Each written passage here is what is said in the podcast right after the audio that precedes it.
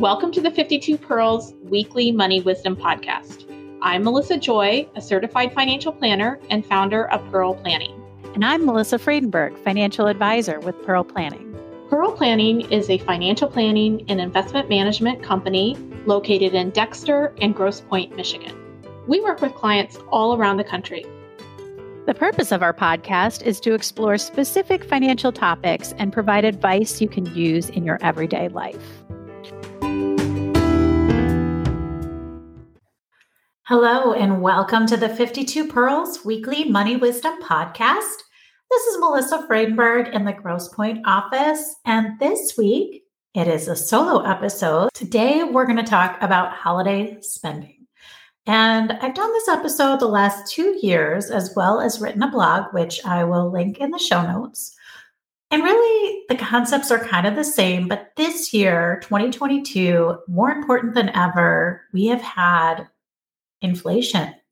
The cost of everything is up. I just got a notification on my phone that uh, in the last two weeks that two different apps that I use, the price is going up. And I thought to myself, like, how is the price of an app that already existed going up? But I guess there are employees that manage it, or they just know that you're stuck with it, right? I mean, one was Life 360. I track my teens on there and their whereabouts when they take off on their bike. I need it. They can up the price on me. I'm still going to renew it. But again, at the end of the day, whether it's you know purchasing an outfit or food is a big one. The cost of turkeys this year, typical holiday staple, at least in my family, um, has gone up dramatically. So the price of a frozen grade A 8 to 16 pound whole turkey reached a record price this year in September at $1.72 a pound. Last year, that same size bird was $1.44 a pound. But really where you're going to experience the biggest sticker shock is boneless turkey breast. That is up to 670 per pound, which is a 112% increase in price over last year. So that is just crazy. But everything, every side dish, every paper plate, every napkin, maybe you're not using paper plates for Thanksgiving, but either way, to put a family meal on the table has absolutely increased in price. Gas is expensive. So if you're traveling to somebody else's house, that's also going to cost you more. In general, things are expensive. One of the best ways to handle these increased costs is to make a list. And I call it being like Santa. Make a list and check it twice. And this isn't necessarily a budget per person, although some people do that. I like to do more of a rough estimate because I'm not sure what I'm getting everybody. So I don't want to put a strict dollar amount on it. But what I want to do is figure out how much do I typically spend on Christmas in previous years? I have that number in my head. And who do I need to buy for? Anyone new on my list? What is my total spend for the holidays? Now, I am an early shopper. I like to have everything done by like December 15th. So I've already been purchasing items. The first thing I did was I created a list of who I'm buying for this year. And the reason for that, um, I mean, certain family members, we have different arrangements. Uh, typically, in my family as well as in Jay's, we just buy gifts for kids as far as like aunts and uncles. We um, are typically just buying for nieces and nephews, and that's sort of an unspoken rule, I guess. Well, I guess it was spoken at one point, but everybody kind of knows where we stand on that. So I separate my list into people that I'm going to be mailing a gift to versus people that I'm going to see in person as these holiday plans come together. Because I don't know, I guess there's just different, you have to pay for shipping and stuff. There's different types of gifts that you would be getting for those people. One of the things, I mean, this is very common that people make lists, but the biggest thing is when I come up with my overall budget for the holiday season, I don't just include people and gifts for those people. I think about how many holiday parties am I going to? Am I going to need a babysitter, a hostess gift? Am I going to need a new outfit, right? Because, you know, these last couple years, one, we haven't gone to as many events in person because of COVID. Secondly, for me at least, a lot of the holiday outfits that I had don't fit me because I gained some weight during COVID. So I'm working on that. But I went and tried on a few holiday dresses. I'm like, it's been a few years since anyone's seen me in these. I can probably get away with wearing the same thing. Not as forgiving as some of the loungewear that still fits me. So I do need to buy a few holiday outfits and I've ordered a couple things, but at the end of the day, that is going to be included in my overall holiday budget. Airline tickets. If I'm going somewhere to visit family, I'm not this year, but typically our family does travel those prices are up as well. So include that in again your overall holiday budget. I do not expect you, although some people do, like Karen Divis, who I've had on the holiday episode in the past. She has it down every penny spent on everything in a sinking fund. That is fabulous. I am realistic. I just want you to come up with a number of your overall spending so that you don't get a credit card bill in the mail in January and have a panic attack. Right? So that's the first thing is just to create a list of all the things you're going to spend money on this holiday season. The next part, step two, if you will, in holiday spending control this year, we'll call it, would be to set expectations. And one of the things that I've done is with my kids, you know, they start coming up with lists.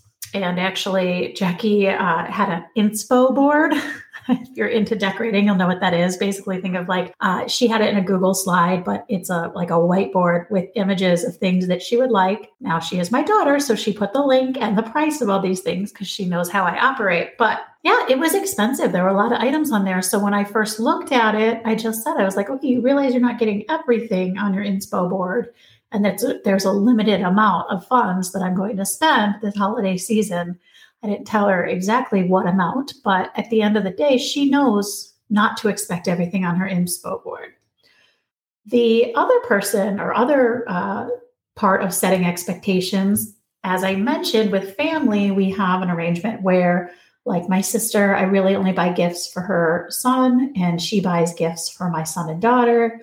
Maybe if in the past you have a family where you do buy gifts for everyone, if you're feeling kind of the pinch of inflation this holiday season and just want to kind of lower your budget, I bet some family members would be relieved if you threw it out there to maybe do like pull names out of a hat for the adult gifts or just do kids this year. Everybody is feeling pinch of inflation. So, number two is again, setting expectation. Also with your spouse. I know there are some years where I get a really nice surprise gift um, that I know Jay spent time picking out and money on. And then other years, I get like a spatula from Ace. And I used to, back in the day, especially when I was a stay at home mom and I didn't feel like I was contributing to the household as much, although I do know that I was, just in a different way. At the time, I would feel like if he spent more money on my holiday gift, he liked me more that year.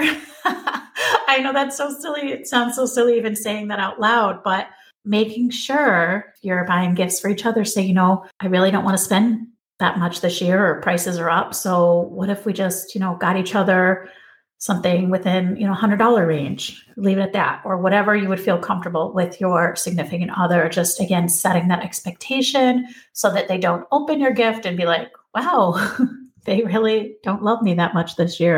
The third thing is track. Track your purchases. Okay, and there are apps, and I will link them in the show notes. I still love using the gift list app. I use the free version um, and I do track my purchases that way in the sense that, like, I put everybody that's on my list that I need to buy a gift for. And when I see something, whether it's online or in a store, if I don't buy it, especially, I will put the idea there.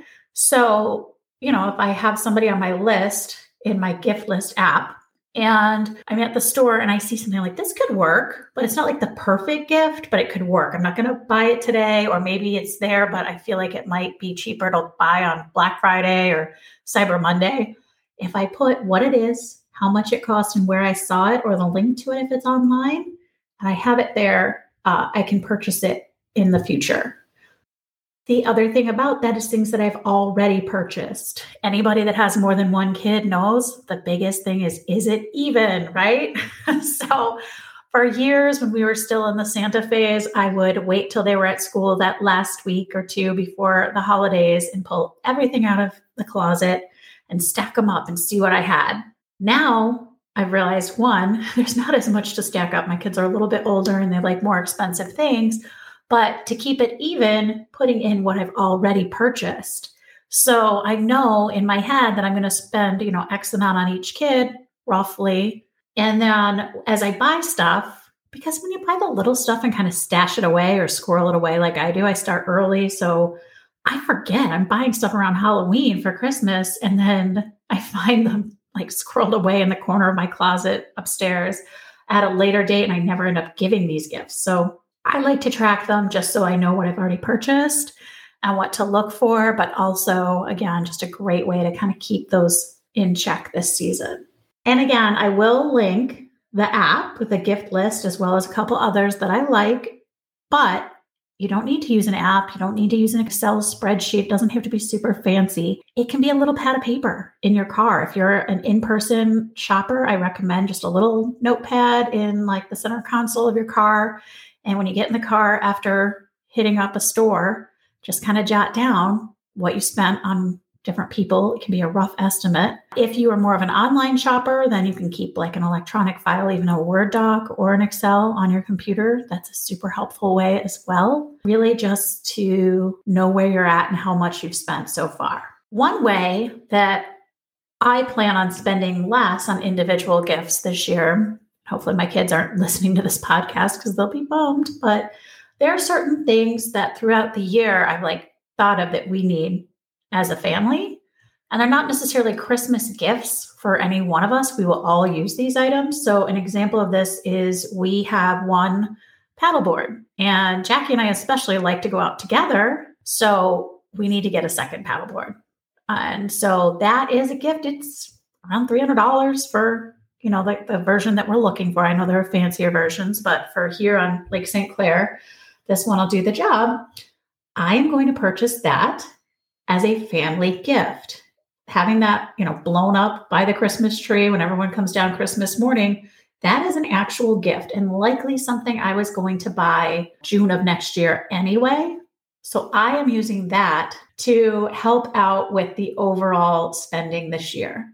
Another example, we usually go somewhere for midwinter break. So I am going to purchase our airline tickets. I usually purchase them around now anyway, but that's going to be part of a family gift. Now, yes, my kids always expect that we go somewhere. We do go every somewhere warm because it's so cold here in Michigan that time of year. But whether it's a ski trip over the winter or going down to Florida, to use something you would already spend money on in the upcoming season and package it as a gift, either to your significant other, to your kids, a family gift. I'm a huge fan of that. That is definitely something that you can consider. And the last one is my personal weakness. This is where my budget, there are two areas where my budget blows up over the holidays. One, holiday decor. Cute thing here at Target, like we need it, have to have it this pillow. Yesterday, I had a pillow that had like Christmas trees on it, and oh, I have a million Christmas pillows, and I have a million pillows. I didn't need it. I put it back. Luckily, I had the restraint, but that's where my budget blows up. And the other area is I'm not a big in person shopper usually, like during the year. But for Christmas, I do like to go to some malls and some stores so I can see, touch, feel. I end up finding so much for myself. I end up being like, one for you, one for me. Ooh, look at this. I don't shop a lot for myself outside of Target, I should say. But when I am in the stores and I'm seeing these cute things, it's really tempting. So, what I do or have done to help curb this, it's not foolproof, but I keep a list for myself. So I don't buy everything I see that I want for myself. But again, I use an app, but it can just be on paper or a file in your computer with the links. Instead of buying it, I also do like fake shopping where I fill my cart with stuff. Whenever Jay wants to order something from Amazon, he's like, What is this stuff in the cart? I'm like, Oh, that's just my fake stuff. I'll save it for later. If he were smart, he would go to our Amazon account and look at the like cart and then go to save for later. And he could find exactly what I want for Christmas. So honey, if you're listening to this episode, there you go.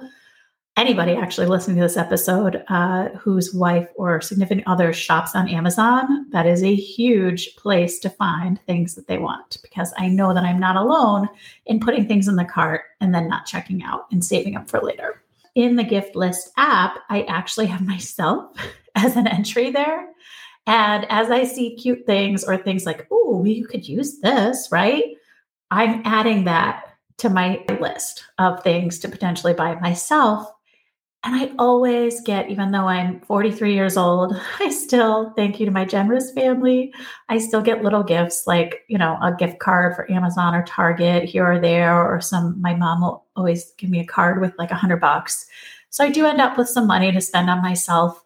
And the prices are so much better after the holidays. So my thing is, again, not foolproof. I do end up buying some things for myself, but feel like I can go back to it and potentially at a lower cost. So, whether it's a candle that you smell that smells good, or a sweater that you see that just feels so soft and is the perfect color, you do run the risk of it not being there after the holidays. But I'm telling you, it is somewhat satisfying to have it at least on a list. And then you can really decide after the holidays if it's something that you have to have, as well as maybe get a better price on it. So, there you have it. Not as fun as Oprah's favorite things for the holiday season, but Melissa's tips for holiday spending do as I say, not as I do.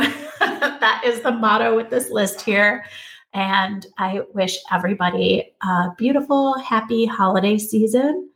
And as always, if you enjoyed this episode and think somebody else in your network may benefit from it, please do share. We love that. And we are so thankful for our listeners all year, but especially this time of year.